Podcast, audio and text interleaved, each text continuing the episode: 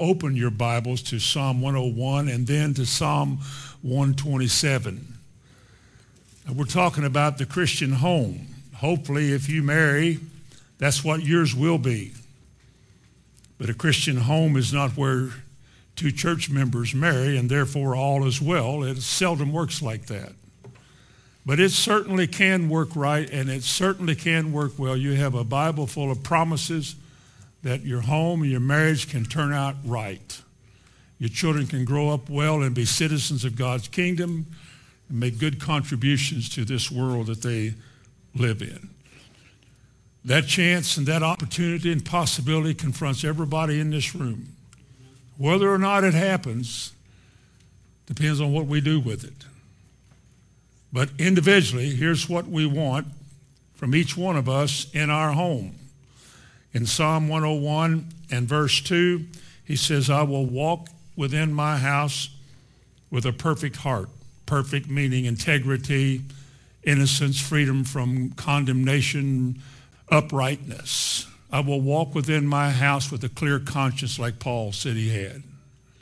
I will walk within my house in the honesty and integrity of my heart. What I confess I do, what I believe, I live it. And I live it, first of all, at home. If you can live it there, you can live it in the four walls of the church. Because what you bring in here tonight from your home really is what you have become and what you are in your home. If you're a single person, that's different than it would be if you're married.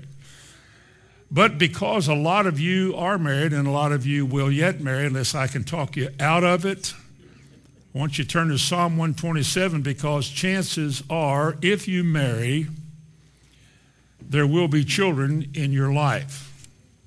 That usually happens. It doesn't always happen, but it usually happens. Now, so far we've talked about the home, what it is, and what God wants. That it should be a Christ-centered dwelling where all the members of the family are taught to honor Christ and has divine order, that the family follows, that there's a headship. That's the father. He's the head of his house. We spoke about that. And then there's a wife. She's a helpmate. A woman was created for a man. Therefore, he needs a woman. But he doesn't need just a woman. He needs the kind of woman that God gives to him as a gift. And the Bible says that whoso findeth a wife findeth a good thing and obtains favor from the Lord. Not all men can say that. It's not hard to find a wife, but not many men have found one described like the Bible describes it. Now, those of you that aren't wives yet, you can be a virtuous woman, and like it says in Proverbs 31, you really can be. It all depends on how badly you really want to be, how sincerely your relationship is with God. And if you're willing to apply yourself and put Jesus first, he can make you the kind of person you ought to be. And it will affect your home for good.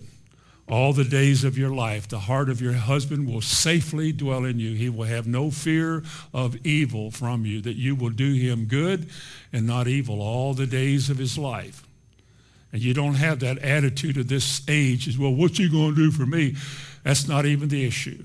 The issue is how do I personally relate to God on his terms? If he says this is the way walking in it, I'm not walking because of what's fair or what's reasonable or what's sensible in this society. I'm walking this way because this is what God said. I put that above everything else. And being willing to do that God begins to mold in you, make in you, develop in you the kind of person that he is pleased with and the kind of person that will make a home that is Christ-centered and a home that's peaceful. A woman can do that. Remember, it was a woman, he said, if you will put the Lord first, even though you have a husband that doesn't obey the Lord, he may be won, not by your words, but by your behavior as he beholds your chaste manner of life coupled with fear and he watches you live your life and you're not a complaining, belligerent, yapping person, but your eyes are on the Lord to do what he wants with whoever he's put you with. And you're willing to show how you feel about God and how you relate to your husband. And that affects a man, God said it would. And that affects a man that turns him in the right way. so that your husband can be won. Amen. God wants a house in which the whole family is won over to the Lord. Now, tonight I want to talk about children. Want to talk about children. I'll do some more on it next week too, but I want to talk about children because they become an issue. There are so many of them in the world, so many of them without hope, it seems. So many of them that have been abandoned, so many of them that weren't wanted. Every child born out of wedlock was not wanted. It was an unwanted child. It wasn't planned. Brought difficulty and pain to two young people. Didn't know what they were going to do. And it doesn't turn out well very often in situations like that. And it should never be. But it happens. The Bible says things about it. And children are a great focus in Scripture. God says, as we'll see tonight, a whole lot is said in Scripture about children. But one of the things primarily it says in Psalms 127 is this in verse 3. Lo, children are an heritage of the Lord, and the fruit of the womb is his reward. As arrows are in the hand of a mighty man, so are the children of the youth. Happy is the man that hath his quiver full of them, and they shall not be ashamed, and so forth. Well, that's what it says. The idea of having a quiver full of kids today just makes a lot of people shudder. Oh, no, what would we do with a quiver full of kids? I guess you would find a place for them to eat and find a place for them to sleep. I would think you would. It's not a curse to have children. It's not a curse to be with child. Unless, of course, you're not married, you shouldn't be like that. But children are called a heritage of the Lord. Your Bible says that. It should say that. Children are a heritage of the Lord. In Scripture, the word heritage, especially in 1 Peter chapter 5, God's heritage refers to the saints of God who are the objects of God's work and God's blessing. And when God gives us children, he doesn't give children to us to interfere with our lifestyle and to make life miserable for us. He gives us children because another verse that says he wants godly seed. In fact, the whole purpose of marriage and coming together is to have the right kind of an atmosphere to bring children into this world. But bringing children into this world is no problem. People do it all the time, and these children die without Christ. But he wants godly seed. And that's why he has such a problem in Malachi 2 with divorce.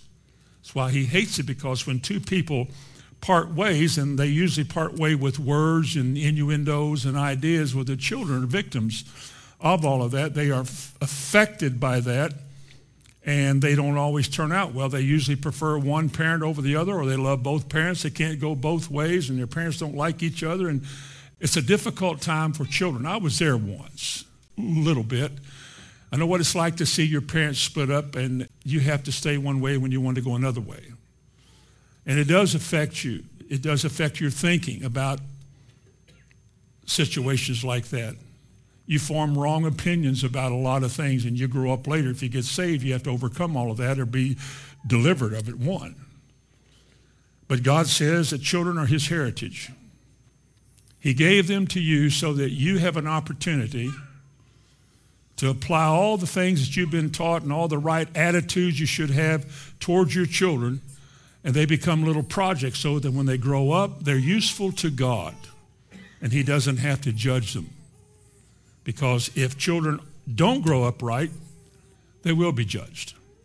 You know, when you first have children come into the world, they're cute and they're heavenly and sweet, and everybody wants to hold them and all the little kids want to carry them around, but everybody wants to hold them and wants to talk and all the new little things that they do and all the little noises and the goo goo and the gaga. Oh, look, she took her first step and oh, and everything is really, really cute.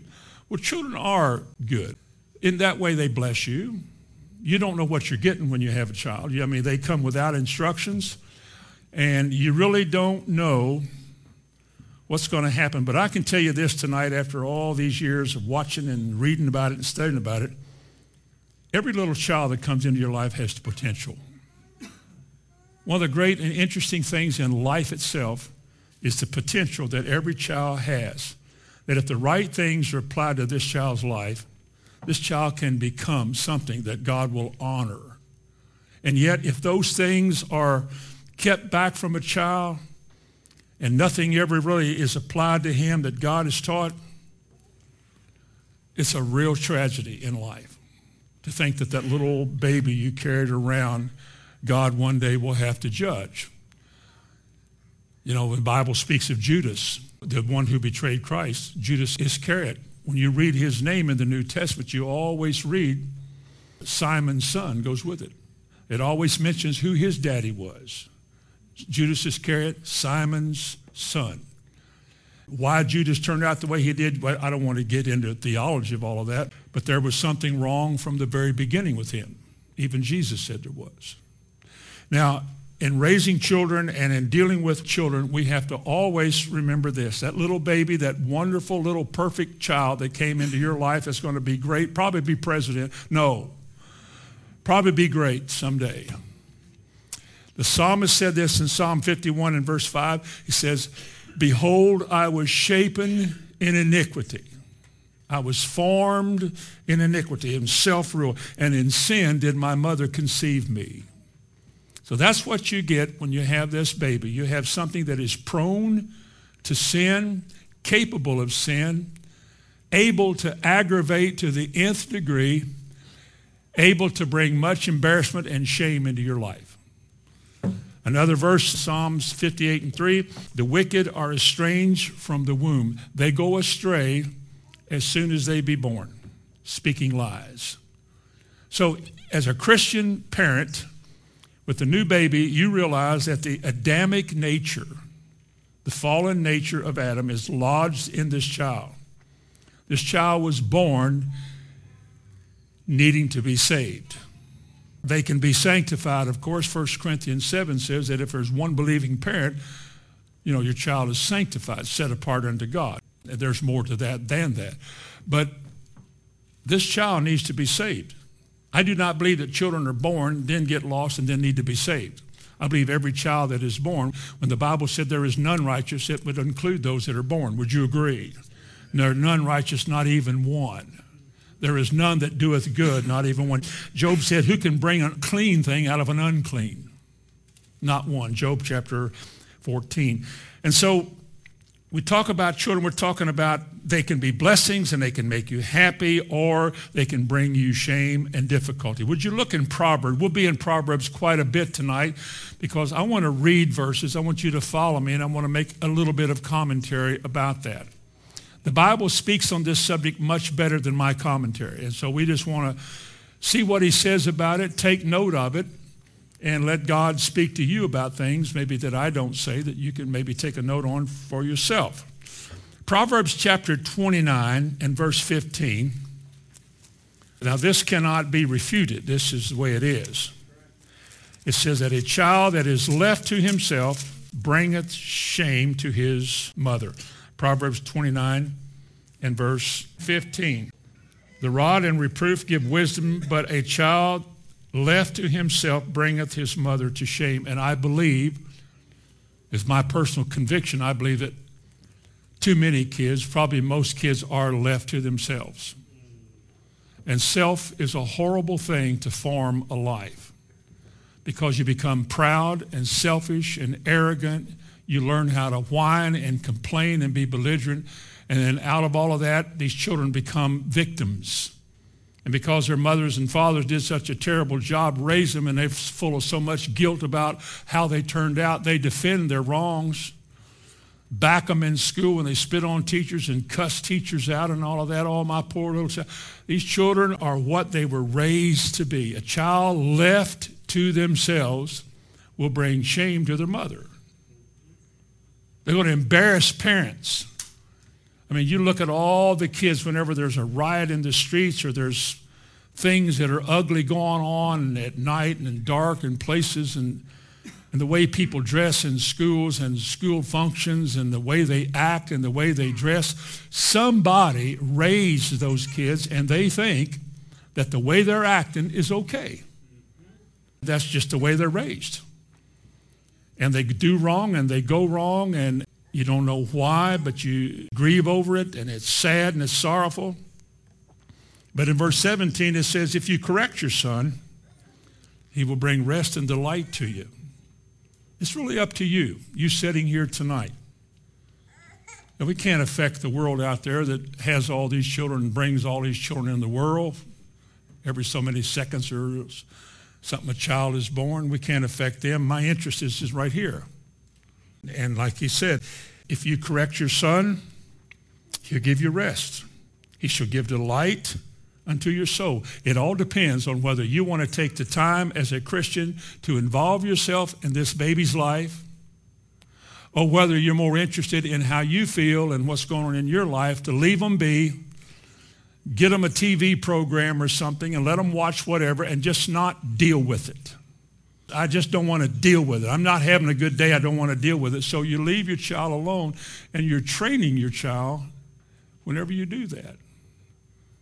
Now that shouldn't be as Christians. If you're going to have them, you're going to have to raise them right because God's going to hold us accountable for them in the day of judgment. So you correct your child, he won't bring you shame. Let's look tonight in Proverbs chapter 22 to begin with about children. And then we'll look at God's specific instructions in Deuteronomy and the Psalms about what me and you ought to realize that God expects from us in raising godly seed, how to do it, the things that he tells us to do. In Proverbs chapter 22 and verse 6, it says, If you train up a child the way he is to go, when he is old, he will not depart from it. Now, the word train has to do with molding the character. Again, you didn't get something when your baby came into your life, little boy, little girl. You didn't get something that was just automatically holy. They have to be trained. You have to pay attention to them. You have to do a lot of correcting. Like it says, you correct your son, he'll bring you hope and delight if you correct him. But you have to be willing to do that. Your government doesn't want you to do that. The school system, they wish you would, but they don't want you to do it. All these agencies of the government, all these nosy agencies that want to take your kids away from you, they don't want you to correct your children.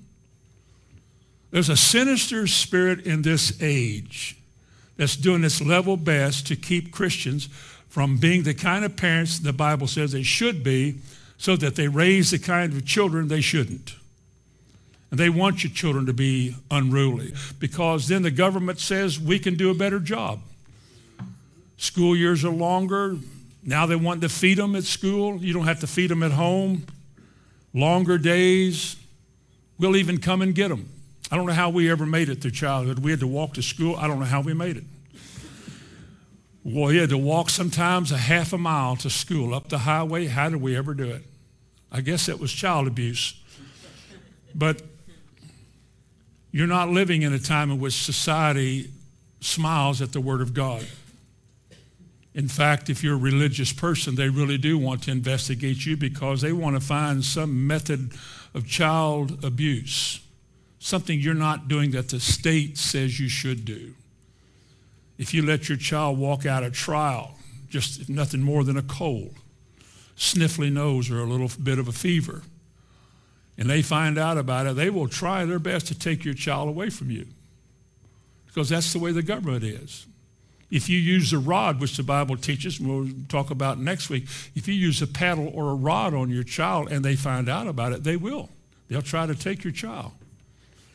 You got to sit here tonight and make up your mind who you're going to serve. You can't live in fear. You can't live in fear of this world. You got to use wisdom. I mean, you can't be out in some mall and your child not mind you and, and take your belt off right there in the aisle and start wailing. That's not wisdom. And sometimes children know that you can't. And they act, sometimes they're ugly. That darling little thing that was so cute. They get out in public where they know you're not going to do something. And while they wouldn't do this, they are kind of going, you can't do nothing. Somebody will come and get you. And then you have to say, when we get in the car, it's over. You are toast. But train up a child in the way he should go, and when he is old, he will not depart from it. So I ask the question why are so many rude, disrespectful, unthankful, unmannered children in the world today. They don't say thank you when you do something nice for them. They seldom say excuse me if they bump into you or if you're talking to somebody here, a couple of adults are talking here and they walk right between them, they don't say excuse me. Now, if you're over 40, you know that if your mother had caught you doing that, you would have been talked to. I think my mother, and I'm no standard for anybody, but my mother made a big deal out of manners when I was growing up. And being south of the Ohio River, and I know this is more of a southern thing than it is uh, northern or western or eastern thing, but you know, in the south we just learned to say yes ma'am, no ma'am. And we seldom ever said yep or nope, at least not around our mother.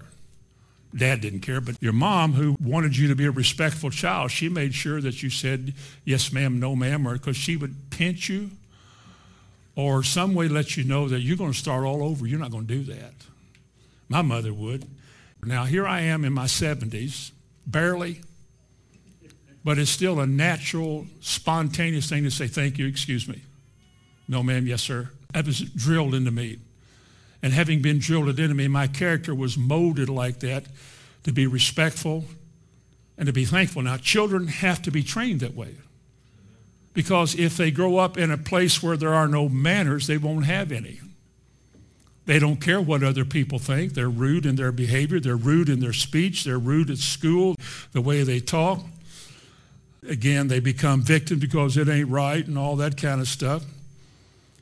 Why is it that so many are like that? That's because the way they're trained, the things they're allowed to do, things they're allowed to get by with. Some of their little antics were cute and they were laughed at, and so the kid likes that because he gets attention doing that. Go to 2 Timothy chapter 3 and verse 2 for just a moment. In answering the question, why are so many kids rude and unthankful and really disobedient to their parents? Well, the Bible says in the last days this is going to happen. In 2 Timothy chapter 3, verse 1 says, This know also that in the last days perilous or difficult, dangerous times shall come. Now this is why. This is what he's talking about. For men shall be. They weren't trained not to be, but men shall be. Children were allowed to be. They weren't corrected. No attention was paid to them. They got by with this. They shall be lovers of their own selves. They got so much attention. We raise taxes to build bigger schools, better playgrounds, and all the stuff that we do to, for our kids. And what often happens is that a part of the plan is they become lovers of themselves. You owe me. You owe me my rights. And they grow up and they get married and they reproduce the same thing in their children. Ask a school teacher about them. He goes on to say they're covetous, they want, they're boasters, proud, blasphemers. And notice the next one disobedient to parents. It's one of the signs of the last days. They got out of the house like that. They don't have to mind. They don't have to come here. They don't have to sit down. They don't have to be still. They don't have to eat whatever you put before them. They'll throw it on the floor because they can. This is one of the signs of the last day. God forbid it ever happens in the church or with children that God gives us. Because he gives us what he wants to be godly and we're letting them be corrupt because they are naturally iniquitous or naturally corrupt. Look back in Romans chapter 1 and verse 30. Romans 1 and verse 30. This is referring to verse 28, and even as they did not like to retain God in their knowledge, God gave them over to what? A reprobate mind. Will he do that with your children? Are all of y'all here? Will God give your children over to a reprobate mind to do things that are wrong? Well, whenever he gives them over to do that, it gives you a list of some things that will happen in verse 29 and 30. And, and in verse 30, it ends with disobedient to parents. Disobedient to parents. That would be like sassing your parents. How many children have grown up and been allowed as teenagers to stand up to their parents and sass? I don't have to. I'm not going to. Go clean up your room. I don't want to. Now, that's disobedient to parents. That's one of the signs of the last days. And children grow up and are able to say that and able to get by with that. They tell their teachers the same thing. And when their teachers reprimand them, their parents who are weak, they go to school to defend their kids. What are you talking about? It's my kid. Don't you touch my kid. This is the age we're in. This is how it has gotten. Perilous times. What do you say in the next verse of verse 31 about understanding? Lacking what or something? Without understanding. Somebody's not teaching somebody.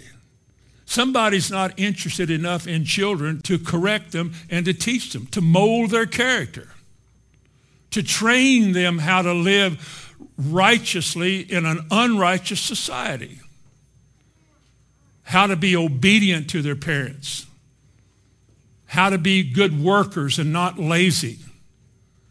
Has there ever been a day in which so many employers speak of so many lazy employees. It's hard to find somebody to work because everybody's so lazy.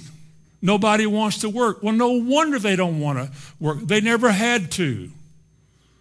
Kids naturally look for the easy way out. They look for something that doesn't require much effort. Then they complain about how much they're getting or not getting. I've heard people say on a number of occasions about certain restaurants in our city here that it's hard to get good help But you know, people come to, the, to wait on somebody in a fast food restaurant without personality, without any social skills, and they act like they don't care if you want anything or not, or if you even like what they're asking you what you want or not. And sometimes they talk ignorant and, you know, in front of you. I've been there wanting to get something and two of them here flipping a towel or something. I'm at the counter waiting and they got two of them playing back there. I'm thinking, who hired these kids? A boss should come up and say, would you two come here just a minute? Yeah, okay, why don't you check out your clock? You're both fired. Well, they would have a fit. It ain't fair. It is fair because I'm the boss. I'm paying the bills. You're out of here. I don't want you working for me. Don't even come back. Go some other place. I don't want you here. Children are not used to being told they have to do things. They're not made to work. They don't have to mow the lawn. They don't even have to clean their rooms up. You can just let it look like somebody came here with one of them leaf blowers and boom and stuff. Then you need some socks, you go in and see, let me see, there's something under this pile here and see. And they'll get married. And that is exactly how they will be as wives or husbands when they get married. Marriage doesn't make you spiritual. Marriage has never made anybody saved or holy. Your parents raised you to live the way you live, and you're going to bring that same thing into a new home. And if you marry a man that can't put up with that, then he's got his hands full with you, or vice versa. Because that's the way you were raised. That's what was tolerated. It's so demanding to fix things in a child's attitude because you have to stop what you're doing and you have to deal with it. And we're so full of ourselves, we don't want to take our time to deal with you. We just say, look, go to town or something. Just go out in the yard and play in the street. I know they don't say that, but I'm being ugly. But training up a child involves a lot of things. You teach them manners. Is there anything today wrong with manners? Is it okay to teach a child that when two adults are talking, you don't just butt in? Is it okay to you go to somebody's room or office to just knock and wait until you're invited in, or you just walk in while we're talking and say, hey, I want something? That's not the way you do it. That's not mannerly. You should have regard and respect for adults in authority and so forth. And you should be mindful of of the fact that the way you present yourself is representing your family. You should have gratitude. You should be thankful. Somebody gives you something, somebody stands by and come on through, you say, thank you, excuse me, and you, go on by. I don't think that doesn't matter because somebody noticed that. Somebody's paying attention to that. And that's the kind of person I think the Bible speaks of that our children are supposed to grow up and, and be. If our children grow up without learning how to work, they learn right away that if they don't do a very good job or they're real slow, they'll frustrate you. Oh, here, get out of the way, I'll do it. Okay. They don't have to do it. Now, I've been there, I've done that. But now I look back, I think shouldn't have done that. I should have gone out there and say, we will turn on the lights tonight in the yard, and you will use the flashlight until this place gets mowed or all the sticks are picked up or whatever it is I gave you to do, and you are not going to bed and you will not go to school tomorrow if this isn't done. You will stay in this yard all night long and work. Then the police would come and get us.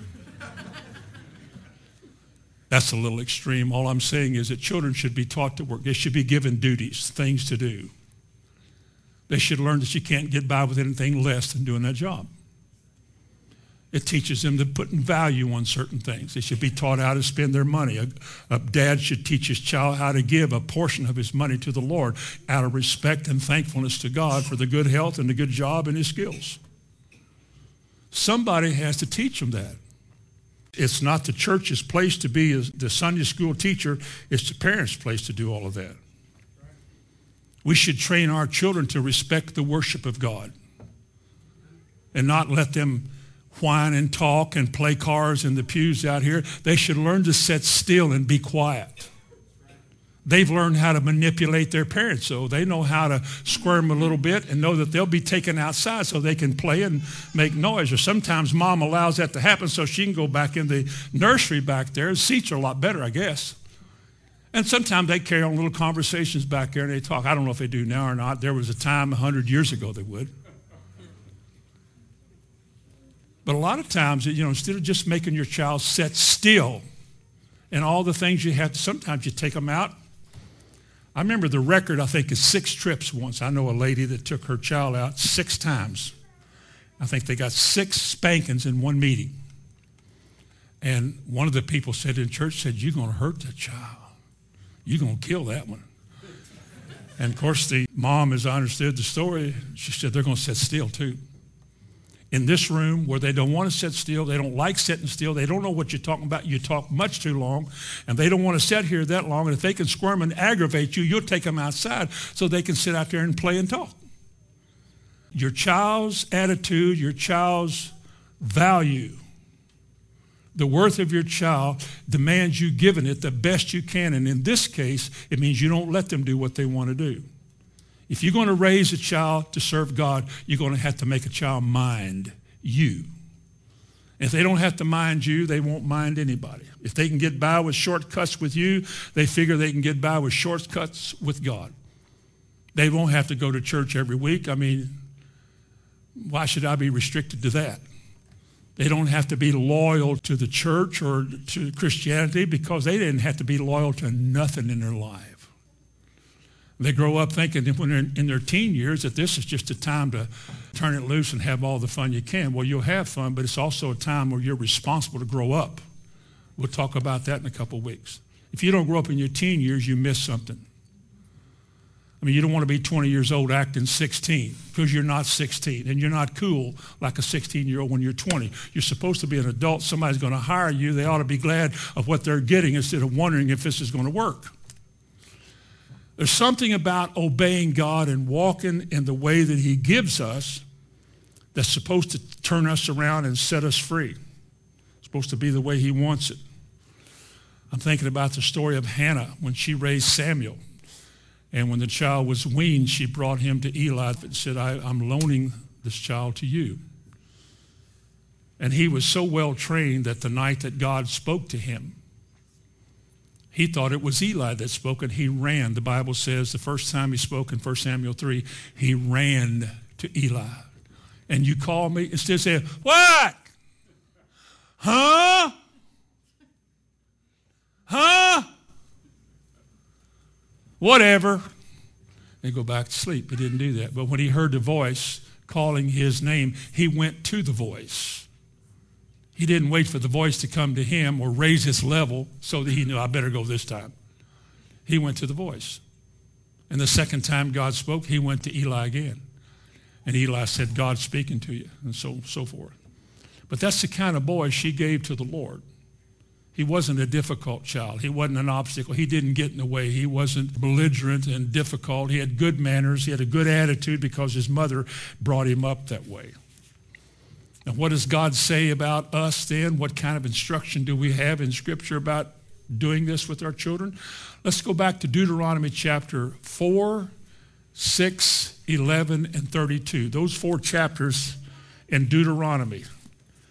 Deuteronomy 4, 6, 11, and 32. Now, in Deuteronomy chapter 4, verse 9. Now, you notice when it comes to children, and it will in this verse, God begins with you, parents. He doesn't begin with your children, He begins with you. Listen, children are little U's. Not EWE, but children are little U's. They are little reproductions of who you are. They imitate you and your husband or you and your wife because they came from your womb into your family. God said, These are yours. They're my heritage. I want godly seed. So here's the way he begins in verse 9 Only take heed to thyself and keep thy soul diligently. This has to be first lest you forget the things which thine eyes have seen, and lest they depart from thy heart all the days of thy life. But what you are learning and what God is showing you, what are you to do with it? You not only live diligently and live in light of what he's shown you, but he says at the end of verse 9, you teach them to thy sons and thy grandsons, sons' sons. Now that's a responsibility. This was law. This was not a suggestion. This was commandment. The same principle carries over into the New Testament. Fathers, bring your children up in the nurture and the admonition of the Lord.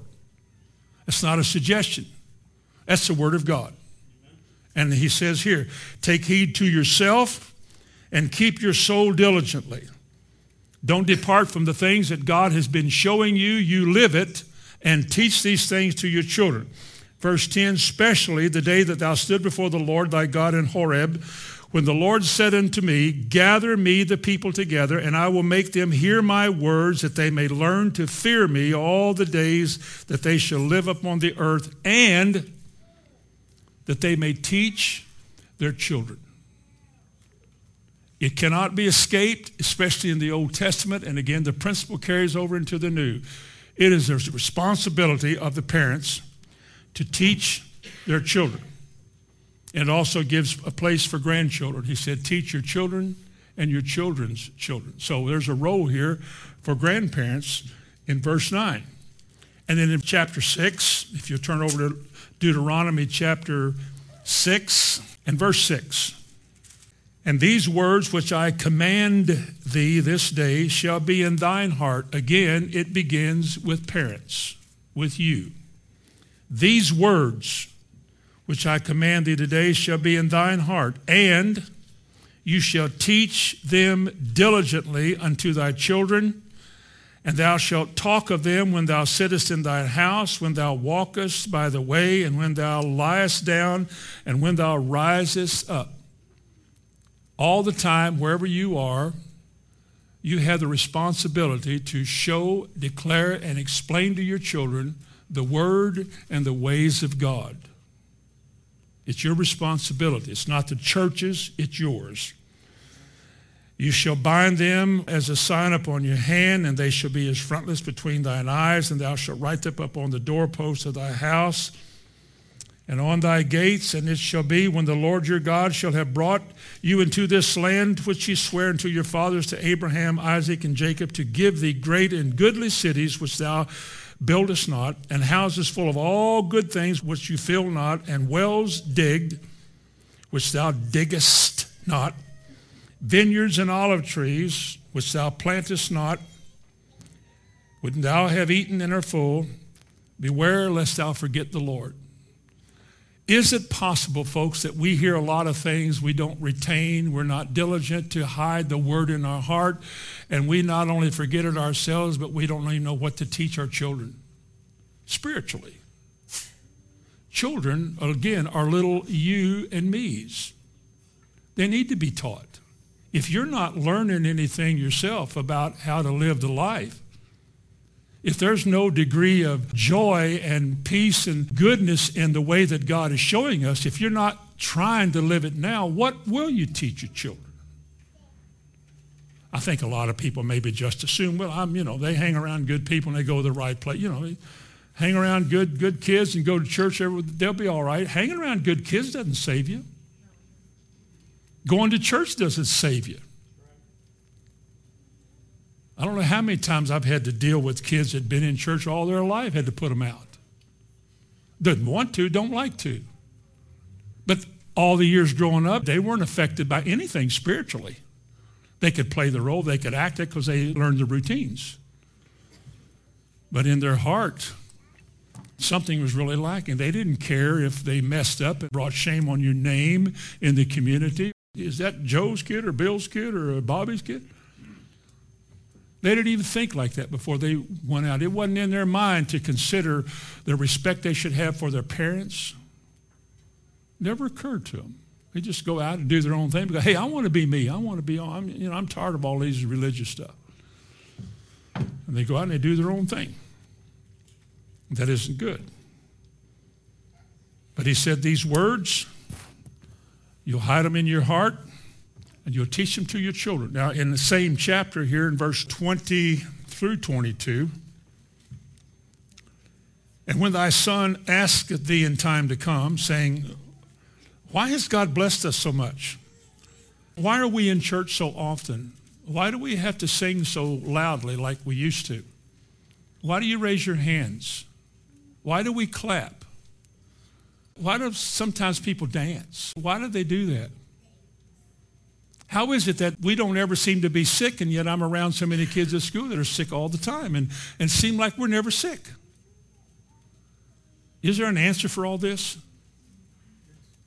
Should there not be an answer if the family is blessed and the child one day asks you a reason of why blessings come on our family?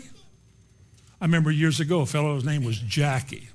Jackie was a big, robust boy, and he had a little boy looked just like he's a robust kid. And all my little boys were all little skinny things. And he asked me one time, he said, why is it your kids are always well? The little skinny kids are always well. He said, my kid's always sick. Now see, it's not easy to say, well, because we trust the Lord, because that has a flavor of arrogance to it. So I think I just told him, I said, I just try to pray for my kids and trust the Lord with them. We just give them the word of God as medicine to their flesh, like in Proverbs 4, and, and we count on that, and God is pleased with that. He's kept us well. You have to be careful how you say that. So we're not as good as you are then. No, he would have said. I'm just saying I made a choice to not run to the medical world like everybody else does because I've done it my whole life. I was born sick. I had a half a lung removed. I know what sickness is. I was sick most of my life. I know how it is. It's easy to be sick. But when the light came in, I just decided that God was bigger than sickness, and so we just learned to trust Him and started making application of His Word in our life. And just one day I realized that we don't have sicknesses anymore. We're delivered from it. It didn't happen overnight. In fact, I had to one day real, whoa, we're well. And should we not have that same testimony with our children? See, uh, let me read again, verse 20. And when thy son asked thee in time to come, saying, What meaneth the testimonies and the statutes and the judgment which the Lord our God hath commanded us? And then you'll say to him, God delivered us from Pharaoh. God brought us by mighty signs and miracles out of Egypt. God gave us healing and health in our families. God blessed us to, so that all of our bills could be paid. The new car sitting outside, uh, God gave that to us. He gave us enough money to buy that, and we didn't have to go to anybody to get it. And look, son, that what I'm showing you and what you're seeing in your parents or daughter, What you're seeing in your family, this is the way you've been raised. This same thing ought to go on over into you. You should be having the same testimony yourself because you've had a living example. Kids need that too. Deuteronomy 11, he says basically the same thing that he said in chapter 6, but let me read it anyway because he ends with something special. Verse 18, Therefore you shall lay up these my words in your heart and in your soul and bind them as a sign and so forth. And, verse 19, you shall teach them to your children, speaking to them as you lie down, sit and walk and raise up, rest and so forth. Verse 20, and you shall write them on the doorpost of your heart. Here's why. Here's God's response to your willingness to do this. That your days may be multiplied. Is that a long life? So you don't have to be afraid of your long life. You won't need some kind of an annuity in case, you know, you get ready to retire and you don't have enough money. If God's going to multiply your days, he's going to bless you while you're multiplied. And you don't need life insurance either that your days may be multiplied and the days of your children in the land which the Lord sware unto your fathers to give them as the days of heaven upon the earth. What if your home was a picture of heaven on earth? The very atmosphere, the very power and the blessings of heaven rested in your marriage and on your home. You never had scufflings. You never had loud screaming things to deal with all the time. You didn't have kids standing up and sassing you and throwing fits and running like crazy and not minding and not responding. What if your house was just the opposite of that? Where all it took is just a word, stop. That's enough. sit down. And they go, sit down. You go, that'd be nice. Well, there's a lot of people that can tell you how that works. But you can't wait till they're 19 years old to do that. Or 15. Because by the time they're teenagers, they think, they think now that they're teenagers, the world owes them a living and that they're bulletproof. I mean, it's just the mindset. They're around people like that. They talk like that, schools like that. We're above and not beneath. And they have to be taught and they have to be trained. Heaven on earth is the Hebrew way of saying a long time, as, a, as long as the heavens are above the earth, as long as the earth exists and there's something up there, that's how long you'll be blessed. That's a long, long time. Look in chapter 32 of Deuteronomy. Deuteronomy 32 and verse 46. What a wonderful chapter this is. One of the great verses in the Bible is verse 47, but we'll leave that alone. Verse 46 And he saith unto them, Set your hearts unto all the words which I testify among you this day. Again, it begins with you. You must do this first. If you mentally acknowledge this, okay, okay, okay, but you don't do it, it won't work. You won't get these results. But here's the result you get which you shall command your children to observe to do all the words of this law does your Bible say command?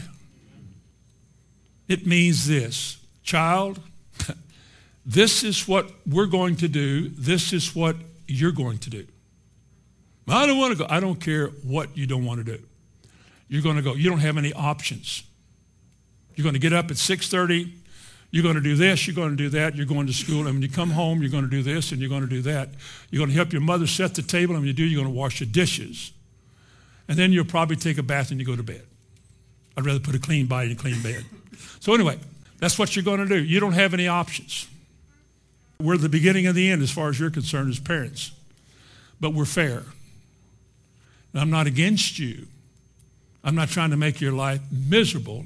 I'm just trying to put some checks and balances on your life so that we don't have to grieve one day about mistakes that you made that we shouldn't have let you make. We want to guard you against the wiles of the devil and the ways of this world as best that we can because we have seen what's happened to so many kids. And you're my child. I count you to be very important to me. God gave me good ones when he gave me you, and I want you to turn out well. And so that's, I think, the right kind of an attitude that we ought to have about it. But he said, you command your children. You don't say, do you want to go to church with us tonight? You say, get ready, we're going. We're going. And you're going. I don't feel good. Well, there's a lot of times I don't either, but you are going to church. We'll pray for you at church, okay? Whether it's okay or not, get dressed, we're going. Do you realize when I say that there's so little of that today that we think that's abusive? But didn't he say here, you command your children? Why did God choose Abraham? Remember Genesis 18? Why did he choose Abraham? Because he would do this. He said, Abraham will command his children, his family after him to do what I've said. This is why I will bless his home. Because he will be in charge. He esteems God and his word greater than how anybody feels, and they're going to do what he said. And that's what he did. Turn to Psalm 78. It gets better. It gets better. Psalm 78, beginning in the first verse.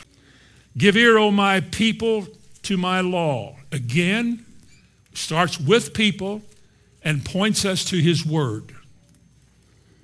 Your ears to the words of my mouth. I will open my mouth in a parable. I will utter dark sayings of old, which we have heard and known, and our fathers have told us. We will not hide them from their children showing to the generation to come the praises of the Lord and his strength and his wonderful works he hath done. We should exalt the Lord's power to our children. But let us first experience it. Let us seek that so that we have a living testimony of the presence of the Lord in our life. Then let's show the children why that's so. And so they can have it too. Verse 5, for he established a testimony, there's that word again, for he established a testimony in Jacob and appointed a law in Israel, which he commanded our fathers that they should make them known to their children, that the generation to come might know them, even the children which should be born who should arise, and declare them to their children, that they might set their hope in God and not forget the works of God, but keep his commandments and might not be as their fathers, a stubborn and rebellious generation, a generation that set not their heart aright and whose spirit was not steadfast with God. We don't want that. We don't want to have to wonder why certain children are doing certain things and why certain parents allow their children to do things. I remember at a meeting once, I was in the back of the room, it was at the seminar, one of the seminars in years past. I sat in the back of the room because when the preacher was through preaching, I was going to go back to my room because I didn't want to get distracted and talking and just words. As soon as it was over, I went to my room. But I remember before I left, I watched two children sitting beside one of the parents. This was up in about the middle of the place where you could really get distracted because I'd see people keep watching over there. These kids kept playing around and I could hear them. And they kind of got into it with each other. And I remember one of the parents looked over at them just about like this. And then back, and people in the back there were going like that. And I think, why, why would you let that happen? Could you not say that be enough? Shouldn't that be enough? Doesn't the training begin at home? Can't you at home say, if you're going to cry, cry soft. Don't you yell, you cry softly. John Wesley, that's what his wife taught him. Susanna, she raised how many of them? A bunch. 15 of them, 16.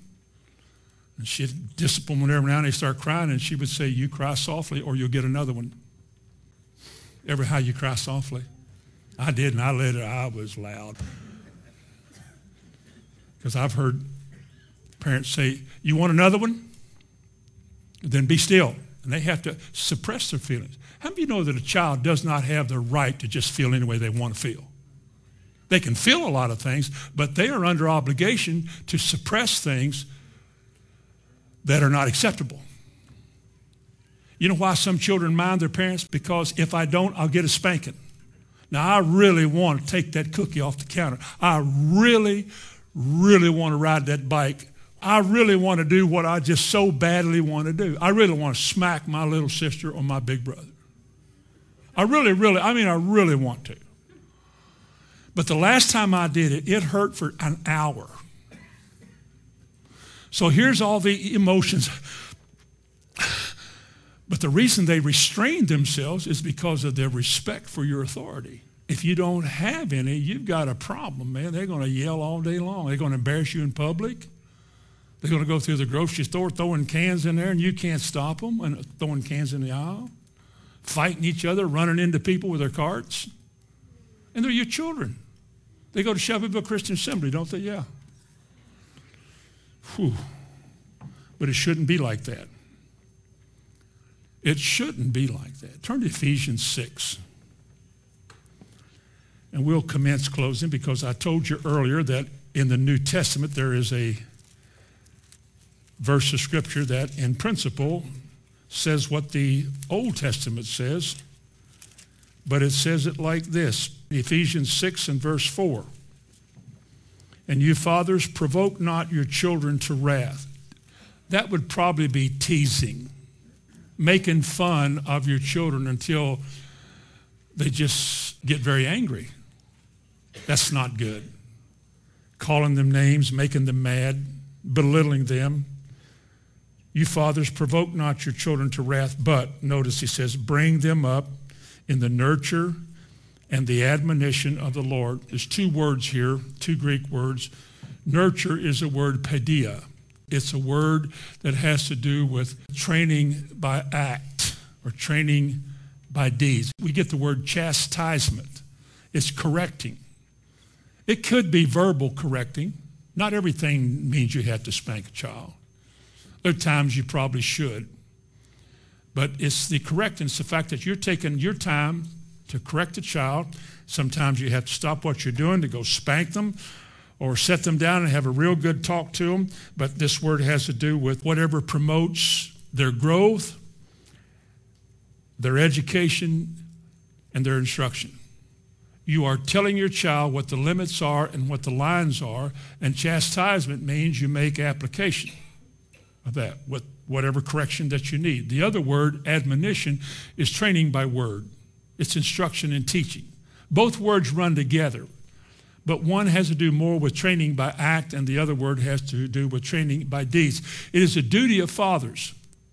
It would also be applied to moms because fathers are often off at work eight to 10 hours a day, and they can't be there for all of that.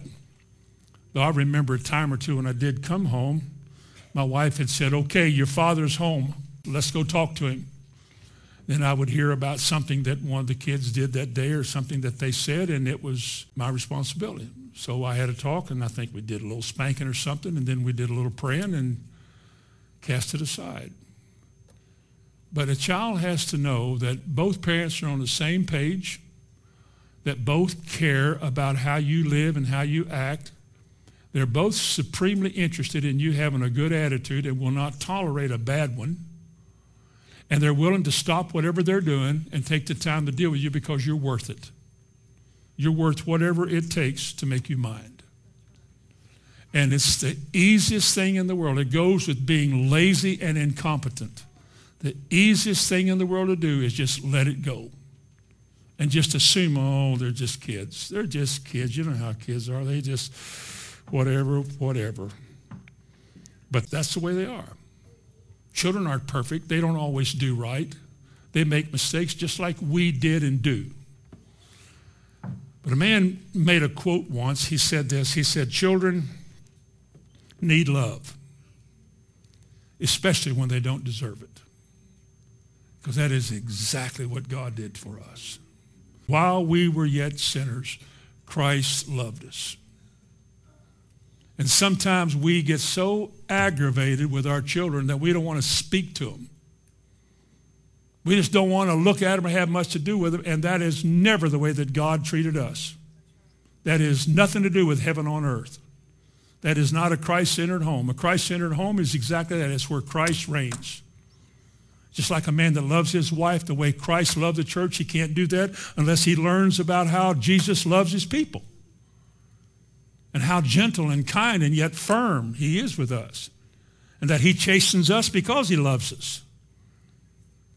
But he doesn't chase us because he's mad at us. He chases us because if he doesn't and he lets us keep doing the things we're doing, he will have to judge us at the end and we won't make it. So he cares. Do we think our children will just automatically grow up and be saved because Well, they go to church? Why, no. The only school I have found in the Bible is homeschool. And the teachers, the professors at the Bible school of your address are dad and mom. The only one. It has never been the function of the church to raise children. Let me tell you something about a youth group. I mean, a youth program where you have a trained youth leader. Because he is trained in a religiously political system, he knows this that if you want the favor of people, you got to make people happy. To make people happy, you got to give them something to do they like to do. Don't just talk to them. They don't like to be talked to. You got to give them something to do. So we build something. We pass a law in Congress so that the people get happy because they get something for nothing. And if they're not getting anything, they start clamoring, so we got to give them something. Well, if you run a church like that or if you run a youth group like that, they grow up to become adults. And when they become adults, they expect more. Somebody do me, do me. And it doesn't work like that. When it's spiritual, as I said Sunday, it's you and God. It's you and him. You don't have to wait on somebody to prompt you to do something. You don't wait till somebody else worships God. You do it because he wants you to. You don't have to wait on some organization to do anything. You do it because he wants you to. Now, getting together, folks say, let's get together and do this or that. That's fine. That's fine. We get our young people get together and do things. I think that's great. Older folks do the same thing. Fellowship is one of the primary functions of a New Testament church. But when you begin to organize it, you can make it mess up. But the point of it is, it's the attitude development that goes with it. It begins to be your expectation. What do I get? Not what can I give? What do I have to offer? But what do I get? And if I'm trained like that at home, I'll grow up like that in the church. And I'll be real disappointed if I'm not entertained well or blessed well. When it comes to raising children, let me say two more things. Children have more need of models than critics. They have more need to see somebody live a life that they can model their life after, and daddy's the best. Daddy's the best. Than they do for somebody to constantly criticize them. If you're tired of being criticized, do what's right. Work hard. Get up early, stay late. Go the second mile. Do more than you're asked to do get an attitude that I'm going to be an ambitious, in a right sense, ambitious, responsible person. I'm not going to wait on somebody else. I'm going to do what I believe is right. The potential of a child, as I said earlier, when a little baby comes into this world, this little child has a lot of potential. This little baby can become a real servant of God, a real citizen in his kingdom a pliable heart, useful to the Lord. And because he's one of God's heritage, he's a gift from the Lord. God help me raise this child. Be aware of his needs, become sensitive to who he or she is, that I might have the right words and a lot of wisdom of what to do to raise this child the way this child should be raised so that I can do the right thing with this child. Because another guy said this once. He said, children are a great comfort in your old age, and they help you get there faster. I thought that was good. Close in Proverbs 10. You go back there, we're done. Proverbs 10 and verse 1. A wise son, or make it a daughter. I want you to measure yourself. All of you sitting here tonight, whether you're young and you're a kid or a teenager or a, an adult or a very mature adult, not old. A wise son maketh a glad father. A son who makes noble decisions, who thinks before he jumps, who considers what's going on, who he is, and what he's about, and then acts with integrity, makes a glad father. You'll never be called to the station to get him out of jail. But A foolish son is the heaviness of his mother. And I do believe this, that mothers grieve over children that go astray more than anybody because they brought them into the world. They bonded with them more than anybody else. They're closer to them. They carried them in their womb for nine months. Mothers dearly do want their children to do well. Bear with me just a minute. Proverbs 15 and verse 20. A wise son, notice, a wise son makes a glad father. But a foolish man, notice, a foolish man despises his mother. Calls her sometimes the old lady. Doesn't care how she feels. Just do me. Get up, fix me, do me. They're allowed to do that. In chapter 17 and verse 21, he that begetteth a fool doeth it to his sorrow. And the father of a fool has no joy. Kid's always in trouble. He won't mind, won't behave, doesn't want to act right or do right. Verse 25, a foolish son is a grief to his father and bitterness to her that bare him. It just seemed like you wasted your whole time trying to do right, this boy or girl. Why would they do that? I have been here. I know how this works. I've spent time alone somewhat bewildered, like parents do. Why? And it goes back to me. I go back to the fact, well, there's some point in somebody's life when you weren't there or you weren't there in a good way. And a time you should have been more sensitive, you weren't. And you let things happen. You didn't deal with things. And this is what happened. It's grieving. In chapter 19 and verse 13, a foolish son is a calamity of his father. Whoops. And the contentions of a wife are a continual dropping. Now, here's the option. Here's what you got tonight. A lot of you are young, you haven't been married, you don't have children yet, or you're young and you're getting started and you got children. You can make out of that child somebody that God will use and God is pleased with, or you can leave them alone and God will judge your children. Remember that verse? in Hosea 4 6, where he says, My people are destroyed for a lack of knowledge.